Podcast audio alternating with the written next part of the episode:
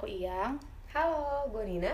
Selamat bergabung di Dialog Malam. Oftentimes I wonder if I'm supposed to be here, even though I struggle. The light is Yeah. so Oke. Oke. Gila lama banget ya kita nggak record.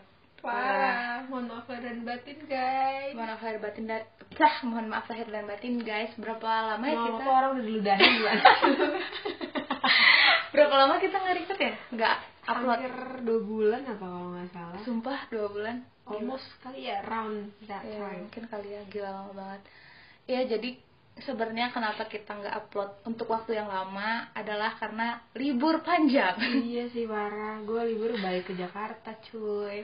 Iya karena kan kita libur semester dan Libur lebaran gak sih? iya libur lebaran terus masuk bentar habis itu kalau lu nggak masuk lagi ya. Kalau gue Hmm, masuk gue gua ujian. dikira. Gue Ujian masuk apa? uas. Gue kan uas. Mas apa? Uas KLD. Statistik juga ada kan?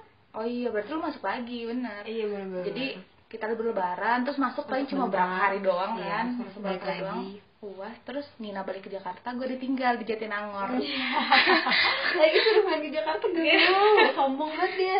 enggak karena kan abis itu kan kita pindahan juga Oh, gue iya. kan Pindah packing-packing. kos-kosan. iya pindah Iya. kos kosan jadi tidak ketemu waktu untuk record bersama ya Iya. akhirnya baru sekarang bisa record lagi gitu Yuhu. So, so hari ini kita mau bahas apa nih in this episode we're going to talk about stres kalian pernah stres pasti sih kayaknya semua orang pernah stres ya semua manusia punya stres gak sih? Soalnya stres itu adalah apa ya? Eh, Waduh, ujian bukan Tembak langsung. Kalau dari Mhm. buku yang saya baca, oh gila. Iya, berat banget. Coba-coba sih. sambil Kalau dari satu kalimat Mhm. dal- dalam buku itu yang aku baca, stres itu adalah suatu keadaan di mana eh, masalah masalah yang kita hadapi itu Mhm. Eh, lebih besar daripada kita ngerasa kita melihat bahwa masalah itu lebih besar daripada kemampuan kita. Jadi kita ngerasa kayak kita nggak bisa tuh Mhm. handle si masalah itu. Hmm. Nah karena kita ngerasa kita nggak bisa handle masalah itu, nah kita tuh kayak ngerasa tertekan. Hmm, Nah kondisi tertekan itu tuh yang kita sebut sebagai stres Hmm. gitu. Selalukah itu hal yang tidak bisa kita handle? Eh, mungkin lebih kayak kita merasa tidak bisa menghandle, padahal mungkin sebenarnya bisa aja, cuma Hmm. pas kita menghadapi Hmm. itu tuh kayak ngerasa, oh gue nggak bisa nggak bisa nih gitu. Hmm. Nah karena selalu bilang nggak bisa nggak bisa nih itu Hmm. ada perasaan tertekan. Nah perasaan tertekannya itu tuh Oke. yang disebut stres gitu. Oh, I see. Pokoknya berarti kayak em apa kondisi di mana atau situasi di mana lo merasa bahwa lo ditantang nih kemampuan lo gitu Uh-uh. dan lo nggak gitu make sure apakah lo bisa atau tidak gitu. Yes benar-benar. Mesti bertanya-tanya gitu ya. Mm-mm, kayak nggak yakin bisa nggak sih gue Hmm. sebenarnya gitu. Hmm, Oke. Gitu nih. Contohnya konkretnya gimana? Contohnya, contohnya Dari kehidupan anda sendiri? hmm, banyak sih kayaknya aku tuh stres.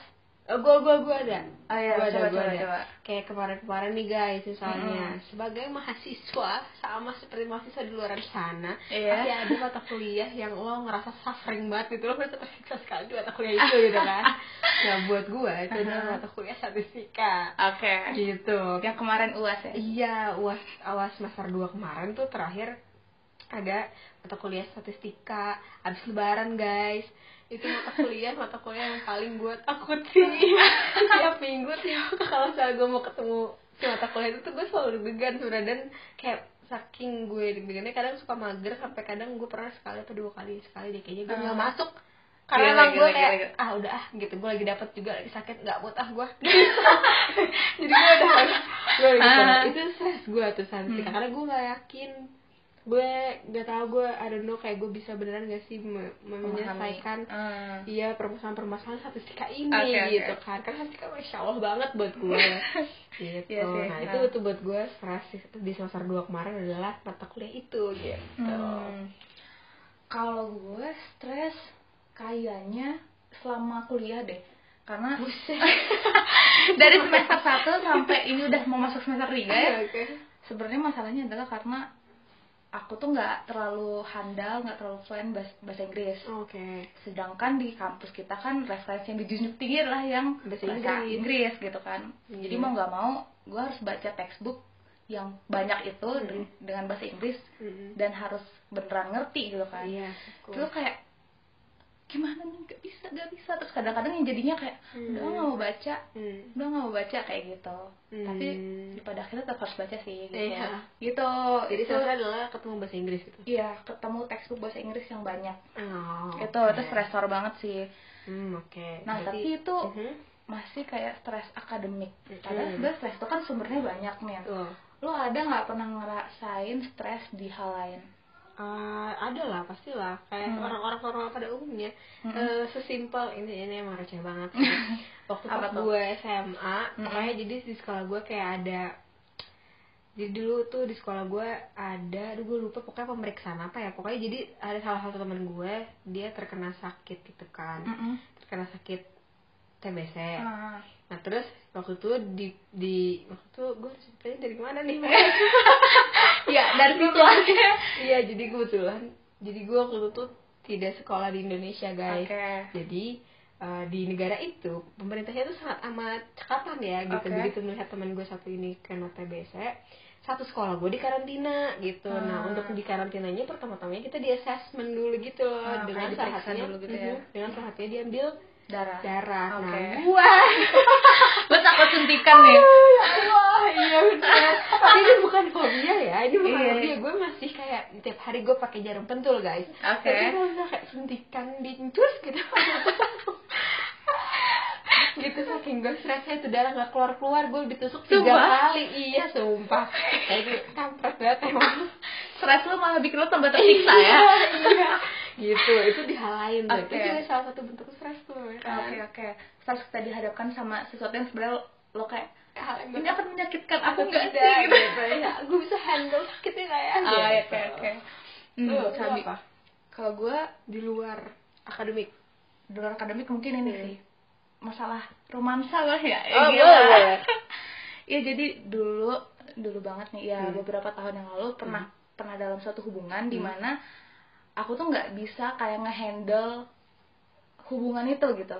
Selalu Oke. kayak selalu kayak ada aja salah pahamnya. Oh, gitu. nah itu tuh jadi stres stres buat aku karena tiap hari berantem tiap hari, tiap hari berantem gitu. Hmm. sedangkan aku kan anaknya kayak chill gitu ya Hmm. nggak suka gitu kalau banyak kebisingan di dunia ini gitu Oke. jadi berantem terus tuh bikin aku stres Stres, apalagi hmm. kayak aku ngerasa harusnya bisa menyelesaikan masalah ini gitu tapi masih tapi selesai kok nggak selesai selesai gitu ini Hmm. apa yang salah di mana yang salah nah Hmm. itu parah sih jadi stresnya sampai Hmm. sampai IPK aku turun Hmm. pokoknya sampai parah Oh, lah. Hmm. Hmm. gitu tapi emang kayaknya stres yang dari lingkungan agak susah ya buat diselesaikan iya, sih bener. stres yang yang sifatnya tuh berkaitan sama manusia lain itu tuh emang agak PR solvingnya juga bingung kan mau gimana Iya. karena sudah dua pihak gitu kan harus kayak saling nggak bisa lu Iya. doang gitu yang berusaha ya hmm, bener itu Oke. btw terkait stres oke waktu itu kayak jenis-jenis stresnya lah ya istilahnya gitu lah ya tipe-tipe gim- tipe-tipe masalah yang bisa bikin kamu stres Stres, ya. gitu. Mungkin lo punya cerita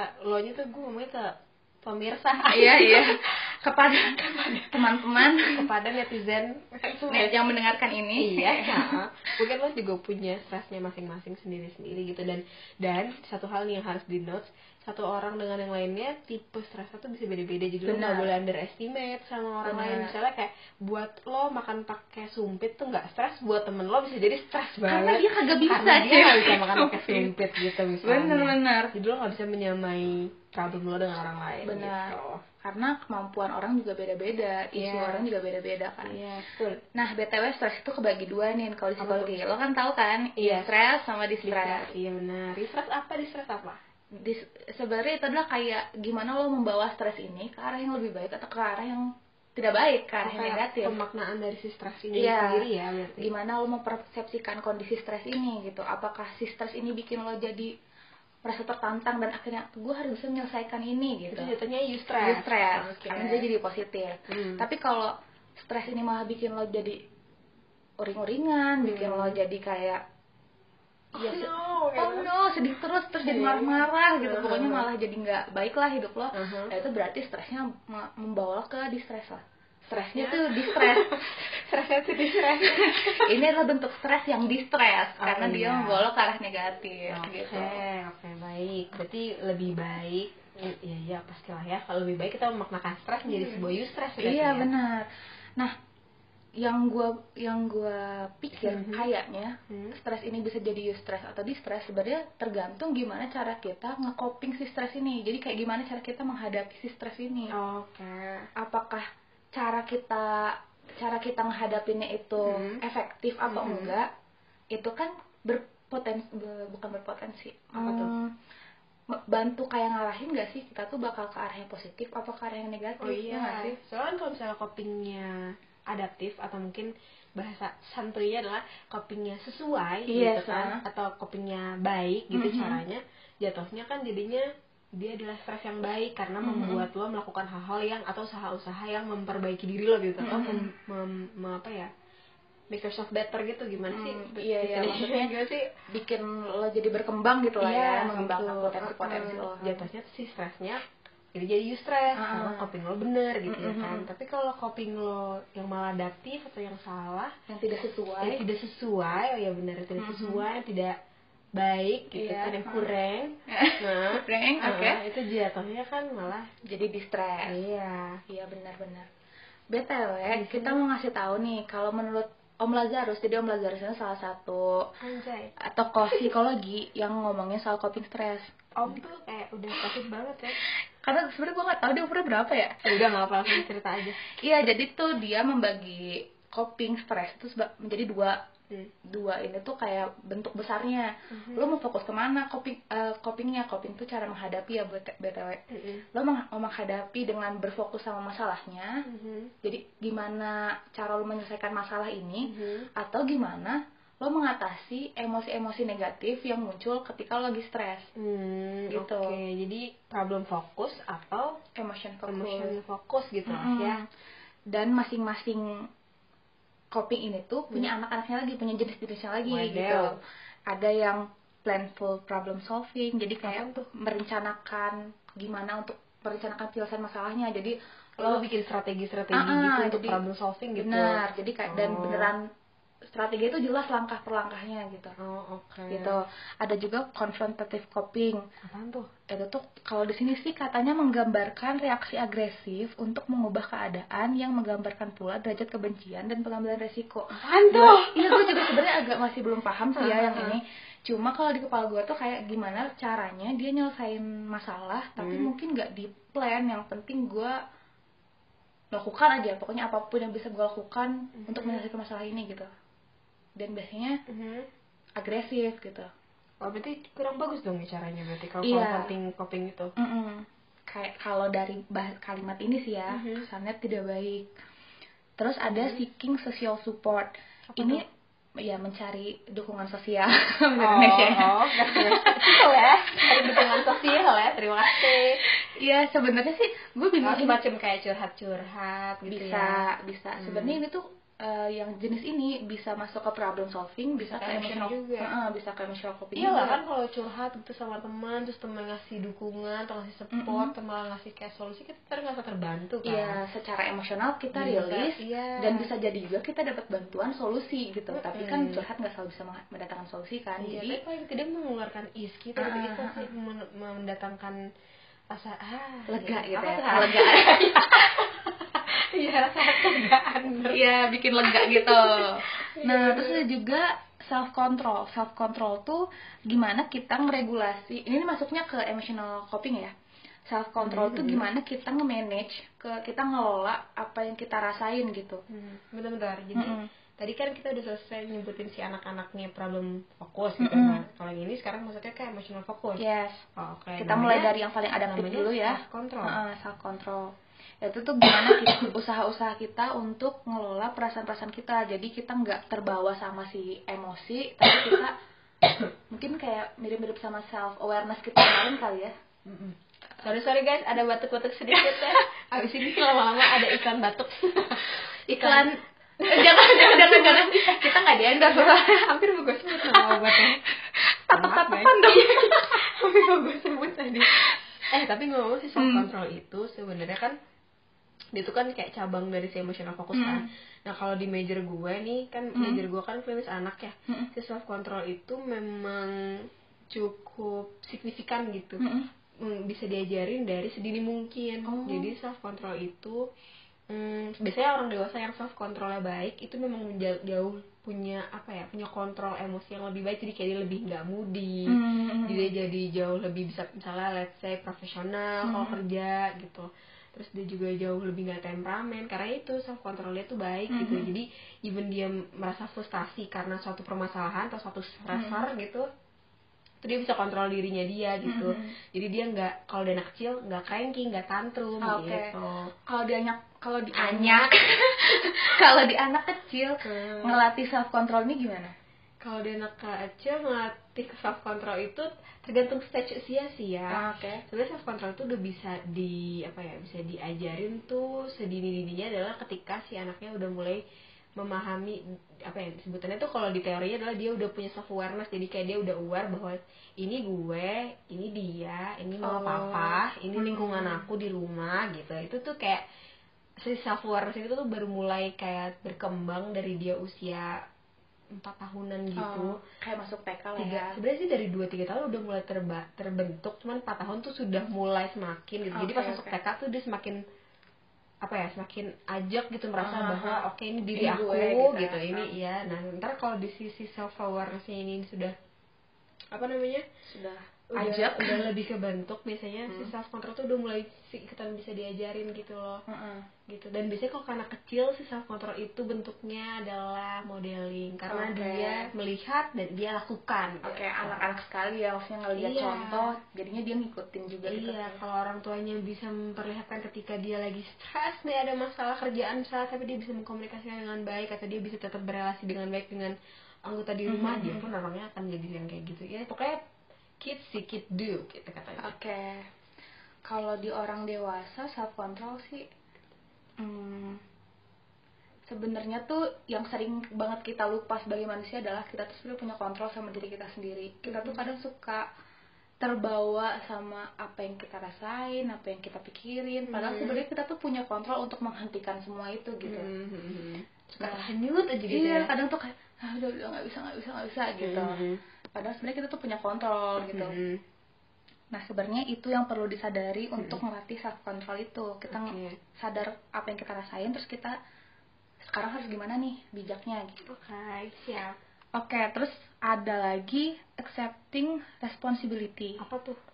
Ini sih katanya, Itu cara untuk mengatasi emosi, Emosi. yang tidak enak gara-gara stres ini. Mm-mm.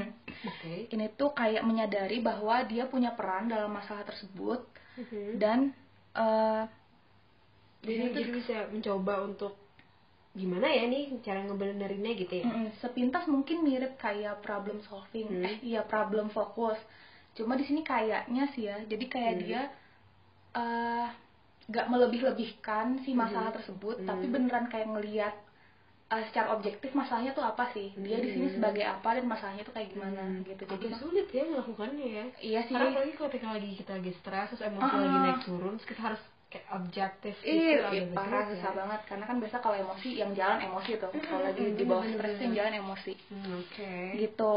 Nah, terus ada juga positive reappraisal. Itu tuh kalau kata orang tuh mengambil hikmah dari semua ini. Mantul. Iya, jadi kalau lagi stres, Hmm. Gimana caranya lo melihat apa sih sebenarnya makna dari masalah ini gitu. Oh, kayak gue sebenarnya mungkin harus berkembang atau Iya. gue sebenarnya mungkin lagi dilatih untuk lebih bersabar gitu iya, kali ya. gitu. Heeh, Nah, Oh. it- eh, ketika kita mengubah cara pikir kita, mengubah Hmm. mindset kita terhadap masalah Hmm. tersebut, itu tuh ngurangin eh, emosi negatif yang kita rasain ketika Oh, kita iya, stres, iya, bener-bener. gitu. Bener sih, masuk akal sih. Nah, emotional coping ini juga ada yang gak bagus, eh, nggak bagus, ya agak kurang bagus lah, Kurang karena recommended anjay. iya kurang recommended karena sebenarnya dia tidak menyelesaikan apa-apa gitu. Oke.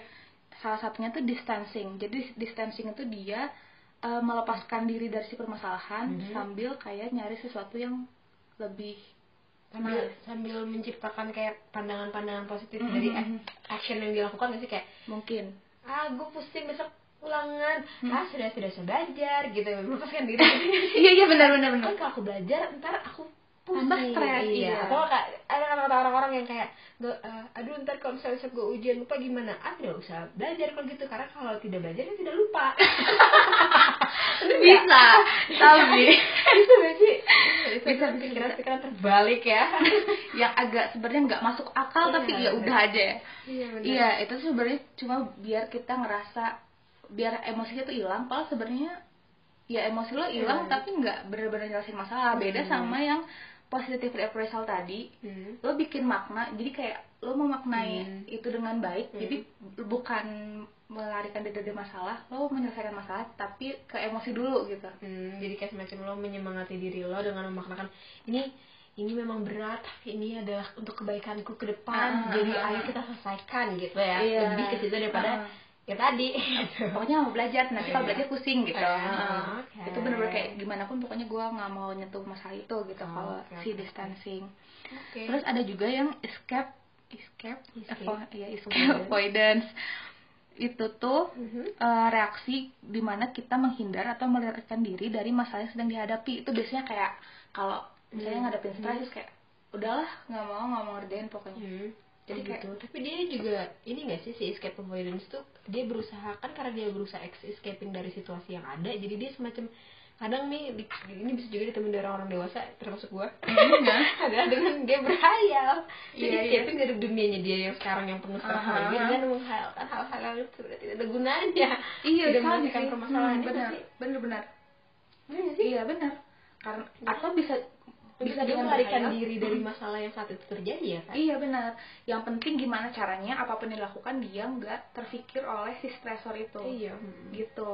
Dan itu adalah salah satu coping yang menurut Om Lazarus ini kurang adaptif Hmm, karena atau dia mungkin gini tidak kali ya. masalah. mungkin ini kali ya si si apa si yang tadi kita bilang kurang adaptif itu mungkin dia adaptif kalau pada porsinya karena Benar. kadang sometimes gue kalau gue pribadi sih ini Ah. ini gue jadi terdengar seperti membela diri sendiri gue rasanya kadang tuh perlu karena kayak Iya, iya. untuk apa ya untuk untuk bikin main bikin apa ya, pikiran gue lebih tenang aja dulu gitu Mhm. dengan gue berhari dan sebagainya. Terus baru gue kayak oke gue siap gitu. Karena gue tahu gue nggak bisa membuat satu aktivitas tertentu bikin spare waktu tertentu untuk untuk let's say menshiftetkan si fokus gue dari permasalahan itu. Jadi gue ngayal aja dulu bentar baru gitu kan sih? Oh iya iya benar sih. Agar em, seenggaknya lo kayak nggak ter nggak terlalu nggak penuh sama si masalah itu iya terus gitu gue ya. diri calm dulu gara-gara Ah. gue sempet ngayal abis Mhm. itu baru gue bisa kembali lagi gitu fokus gitu karena kan kadang kita nggak bisa kayak ini masalahnya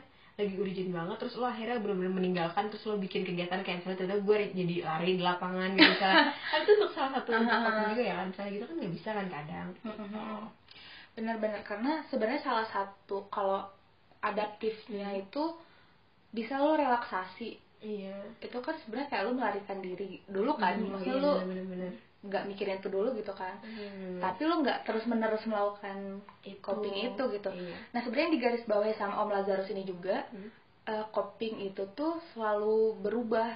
Oh ya Dan jadi- efektif dan tidak efektifnya adalah efektif dan tidak efektifnya itu tergantung seberapa fleksibel kamu nyoba coping kamu gitu Hmm. jadi kan tadi kita udah sebutin tuh jenis apa Ada bentuk banyak bentuk banget coping tuh banyak banget Mm. ha. Eh, ketika kamu lebih fleksibel nyoba banyak coping sampai ketemu mana nih yang paling efektif untuk masalah ini Mhm. nah itu tuh coping efektif gimana sih gue ngomong Iya, iya, iya. Ya gitu maksudnya Ah, paham paham karena nggak semua masalah bisa diselesaikan dengan satu coping gitu dengan satu cara gitu Iya. ya iya betul jadi nggak ada tuh orang kayak gue tuh anaknya emotional coping banget gitu sebenarnya kamu tuh gak bisa saat kayak ngerasa bagus dengan satu coping karena coping yang bagus itu kalau ya kamu fleksibel Iya, dengan banyak ya. Ha-ha, dengan banyak coping gitu. Hmm, oke oke oke. Itu kata Lazarus kalau misalnya lo pada penasaran atau lo mungkin pengen baca lebih lanjut lagi karena kayak bentar-bentar gue gue bingung karena lo pada ngomongnya cepet banget gitu misalnya gitu ya, ya Iya. kan nah gue pengen source-nya dong gue pengen baca tentang si Lazarus itu. Nah gue sebenarnya bisa aja ngerekomendasiin tapi kayaknya akan lebih enak kali ya buat lo untuk memilih juga. Lo tinggal buka Google dan lo cari coping stress Lazarus that's it itu aja keywordsnya Ah-ah. ada sih bukunya ada sih booknya kalau kalian mau judulnya tuh Stress Appraisal and Coping yang nulis tuh Richard S. Lazarus sama Susan Folkman hmm. Nah, kalian kalau misalnya mau download ebook-ebook kayak gini-gini tuh Mhm. bisa di book.v itu salah satu tempat buat download ebook-ebook Hmm. gratis gue juga sering download buat kuliah buku-buku kuliah di situ Hmm. nah ngomong-ngomong soal referensi nih katanya Nina tuh menemukan artikel tentang coping stress mungkin Nina mau sharing dulu Jadi itu gue nemu kayak artikel gitu di Psychology Today judulnya For Health- For Healthy Ways to Cope with Stress. Terus semua bisa cari penulisnya itu namanya Erlanger A. Turner, dia PhD gitu. Mm-mm. Nah, si beliau ini bikin artikel, di artikel itu dia ngejelasin kayak ada simple ways untuk kita mengatasi stres gitu. Dan Mm-mm. simple ways ini sebenarnya eh, mungkin lo sering, lo pada udah sering denger kayak sebenarnya itu basic ways gitu karena ya dis- makanya disebut simple ways ya kan jadi sebenarnya itu Mm-mm. mendasar banget tapi mungkin em, tidak semua orang berhasil melakukannya atau Benar. tidak semua orang willing untuk melakukannya karena kayak ah too mainstream gitu Mm-mm. jadi kalau kata dia pertama salah satu hal yang paling mendasar yang harus lo lakukan untuk mengatasi stres lo adalah untuk mengerti bagaimana lo bisa stres gitu. Jadi apa yang bikin kamu stres gitu kali ya mm-mm, kayak kan stres itu kan tadi gue bilang di- eh, untuk satu orang dengan yang lainnya beda-beda dan gimana kita memanagenya pun beda-beda. Nah itu lo harus pahamin dulu tuh kira-kira hal yang macam apa sih yang mendatangkan lo stres gitu atau hal yang seperti apa yang biasanya jadi trigger lo jadi merasa stres gitu Hmm. terus lu juga eh, penting buat lo untuk tahu sebenarnya tuh eh, situasi gak hanya hal apa ya tapi situasi apa aja yang biasanya membuat lo em, merasa eh, Tertekan. tertekan gitu Hmm. misalnya most of the time misalnya kayak sebenarnya tuh situasi di mana gue dilatin banyak orang oh Hmm. oke berarti mungkin ketika lo presentasi lo akan jauh lebih stres atau misalnya Hmm. ketika lo mau sidang nanti lo akan lebih stres atau misalnya lo lagi mau ngomong sama vendor atau misalnya hmm, mau vendor sih ngomong sama apa sih namanya tuh kalau misalnya kayak partner rekan kerja klien gitu klien, misalnya oke. uh, kayak gitulah misalnya itu akan jauh membuat lo lebih stres. Jadi dengan lo bisa mengerti bahwa oh oke kalau gue ngomong sama orang kan gue lebih lebih under pressure nih gue lebih Mm-mm. merasa stres nih. Berarti apa yang harus gue lakuin ya? Pre- preparasi gue harus berapa lama ya? Apa aja yang harus gue siapin ya? Gitu. Jadi Mm. harus bisa mengenal itu gitu. oke. Lalu cara kedua? Cara kedua, em, cara keduanya itu adalah dengan menemukan cara yang sehat untuk lo ya, again untuk lo sendiri kan everybody is unique. yes Untuk diri lo sendiri, gimana cara untuk mengatasi stresnya? Mungkin uh, untuk satu orang cara ngereduce stres itu bisa dengan melakukan exercising atau misalnya dengan dia ngobrol Hmm, ngobrol ya bisa juga atau misalnya ada juga yang buat dengerin musik ada juga yang maunya nulis ada juga yang as simple as ketawa-ketawa sama temen-temen atau Hmm. saudara gitu nah pokoknya lo menemukan cara-cara yang sehat deh yang tidak destruktif sifatnya apa ya? Tidak meng destruktif itu gimana sih? Tidak destruktif meng- itu tidak membangun salah. tidak meng mengapa ya? Merugikan. Em, tidak menghancurkan diri lo gitu iya iya.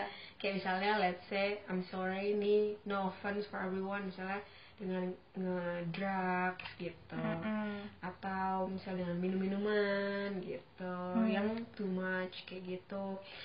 Atau mungkin juga ada yang ini sering banget ada kasusnya di ah, mahasiswa mungkin karena stresornya, stresornya banyak yang mungkin suka self injury yang suka nyakitin diri sendiri Oh, iya yang suka bener. nyelet-nyelet tangan itu Hmm. mungkin sebenarnya cara untuk ngereduce stres padahal itu destruktif karena itu Mm-mm. menyakiti diri lo gitu kan gak Iya. bagus betul jadi jadi fine-nya itu adalah healthy ways hal yang eh, apa ya cara yang sehat gitu Mhm. untuk mengurangi si stres lo gitu terus yang terakhir eh yang terakhir yang ketiga itu adalah take care of yourself jadi lo Oke. berusaha untuk apa ya ya do good to yourself aja gitu lo harus memaintain makan lo yang benar makan tuh tiga kali sehari jangan dua kali sehari atau empat kali sehari. Gitu misalnya. Ya tidak lebih sesuai- tidak kurang. Iya sesuai dengan bagaimana metabolisme tubuh lo. Mm-mm. jangan lupa tidurnya jangan kurang. Itu tuh memang sih kayak ya lah ini mah anak TK juga ngerti gitu kan. Tapi iya iya. orang dewasa tuh suka take it for granted gitu. Padahal itu penting gitu.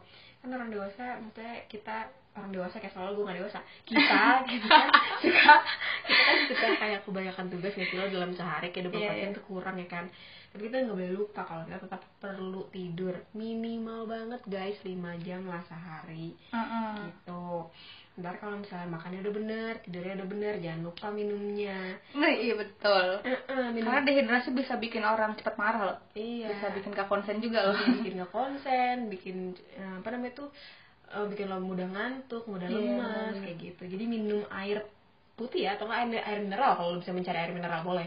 Gitu.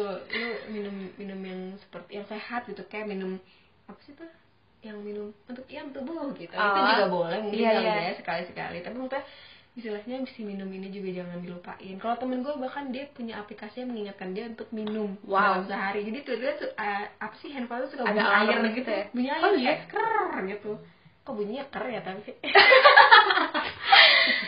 Oh, kayak bunyi suara air ser gitu Bukan. Aku sangka kayak percikan air gitu. suara air air dituang ke gelas gitu loh iya iya iya kayak gitu Gitu. iya kira Kayak ininya Chandra Leo ya. Iya, Openingnya iya. Chandra Leo ya. mirip-mirip kayak gitu lah Mm-mm. suara gitu ternyata kata temen gue itu adalah remindernya dia untuk minum air putih biar dia nggak kurang sehari harus 2 liter yes Karena- itu bagus Karena gue orangnya suka lupa minum dan gak suka minum. Kayaknya bagus aplikasi itu. Gue harus tanya dicari. teman lo. Iya, Mungkin lo tahu namanya? enggak Oke nanti boleh tanya temennya Nina ya. guys iya Oke, gitu terus iya itu yang yang ketiga, ketiga, Iya, yang ketiga, yang ah, take care of yourself. Oke. Cara terakhir nih kalau menurut Psychology Today, Kalau cara terakhir itu adalah recharge course, support. ya mencari pasti. dukungan dari orang lain.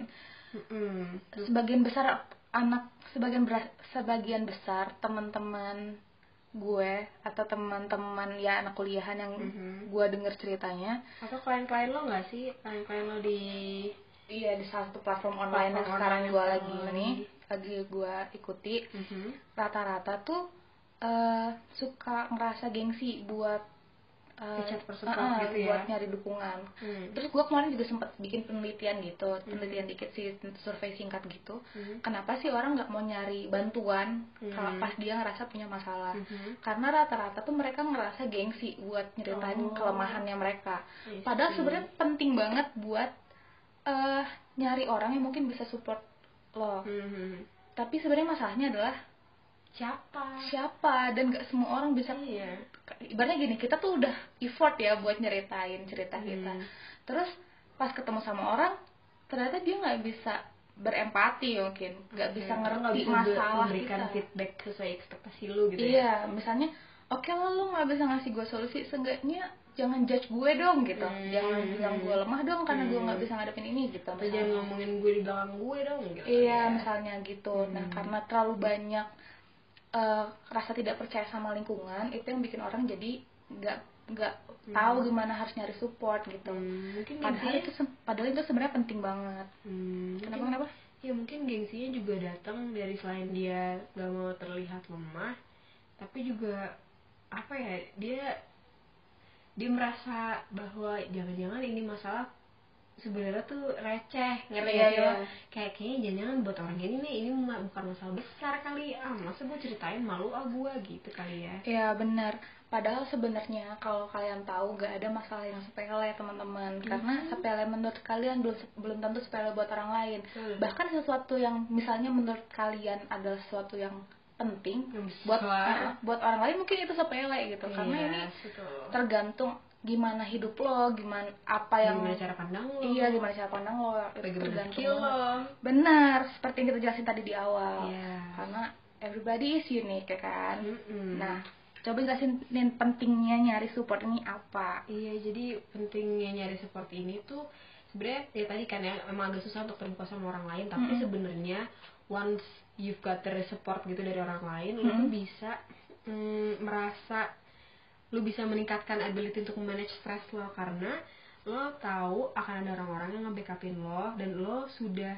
apa ya menuangkan apa yang tertumpuk di dalam hati lo atau pikiran lo jadi lo udah nggak feeling overwhelmed lagi sama si Hmm. stresnya itu karena lo sudah istilahnya tuh udah lo verbalisasiin gimana sih udah lo Keluarkan keluarkan tapi dengan kata-kata. iya iya benar Kan verbalisasi kan, Iya. keluarkan dengan kata-kata ya. Iya, kata-kata. jadi jadi istilahnya nih stres yang tadinya tuh ruwet kayak benang kusut di otak Hmm. lo sudah lebih terstruktur udah lebih terurai gitu karena lo udah cerita sama orang lain jadi lo nggak ngerasa overwhelmed lagi sama si stres itu dan lo udah mulai kayak oke I have space untuk memanage stres ini gimana ya gitu jadi Mhm. si support dari orang lain itu fungsinya tuh berbentuk solusi. Uh-uh, tapi bisa jadi fungsinya tuh untuk seperti itu membuat lo bisa meningkatkan ability lo untuk manage stres karena dia memberikan ruang untuk lo menstrukturkan masalah Iya. lo dan mengeluarkan apa yang gak nyaman di hati lo gitu ya gitu sehingga lo pun punya ruang gitu Mhm.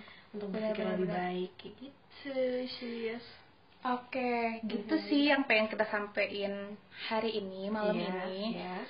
Semoga bisa ngasih um, Manfaat. pencerahan, ya, Mhm. manfaat, bisa memberikan insight Mhm. buat teman-teman yang mungkin sekarang lagi stres. Kita Mhm. sama, gue juga masih stres sekarang berada di univ ini. Nggak apa-apa orang nggak sih iya nggak apa-apa Punya- gimana punya- gimana cara kita ngadapinnya semoga cara-cara yang tadi bisa kalian coba tuh satu-satu ya? Mm-mm. menemukan kopi yang paling efektif untuk stres kalian yang sekarang lagi dilalui Ya, siapa tahu kalau misalnya emang nggak mau coba cara-cara yang tadi kita apa namanya sharingin, Ceritain, lo mungkin ha? bisa menginvented dengan cara lo sendiri yang lo nyaman, ya it's okay juga. Yang penting selama itu semua adaptif gitu. Karena Iya. balik lagi kan everybody is unique benar gitu. sebelum kita closing Mhm. mungkin teman-teman yang punya cerita gimana cara ngecoping kalian dan ternyata efektif Mhm. bisa cerita ke kita ceritanya bisa dikirim ke email kita ada di Mhm. description Ya atau mungkin yang mungkin punya permasalahan atau punya stressor yang sebenarnya kayaknya, duh gue udah cobain ini kak, udah nyobain ini, cuy, udah nyobain itu gitu. Mm-mm. Tapi kayak gak bisa gak bisa gitu. Gimana ya gue harus apa lo juga boleh tanya-tanya sama kita. Atau mungkin ada yang memperbaiki atau melengkapi apa yang Benar. kita sampaikan. terutama anak-anak psikologi karena kita juga masih belajar Iya. jadi teman-teman psikologi juga bisa ngasih kita feedback Iya, buat konten-konten kita Mhm. buat teman-teman yang gak psikologi juga bisa bisa kasih saran mungkin Masukan. mm-mm, kita konten berikutnya bahas apa ya biar lebih Mm-mm. relate sama teman-teman Ya benar, setuju gue gitu. Udah sih kalau gue sih itu aja. Oke lagi? gue juga udah sekian dari gue Awanina Bye. ya, dadah. dadah Semangat guys.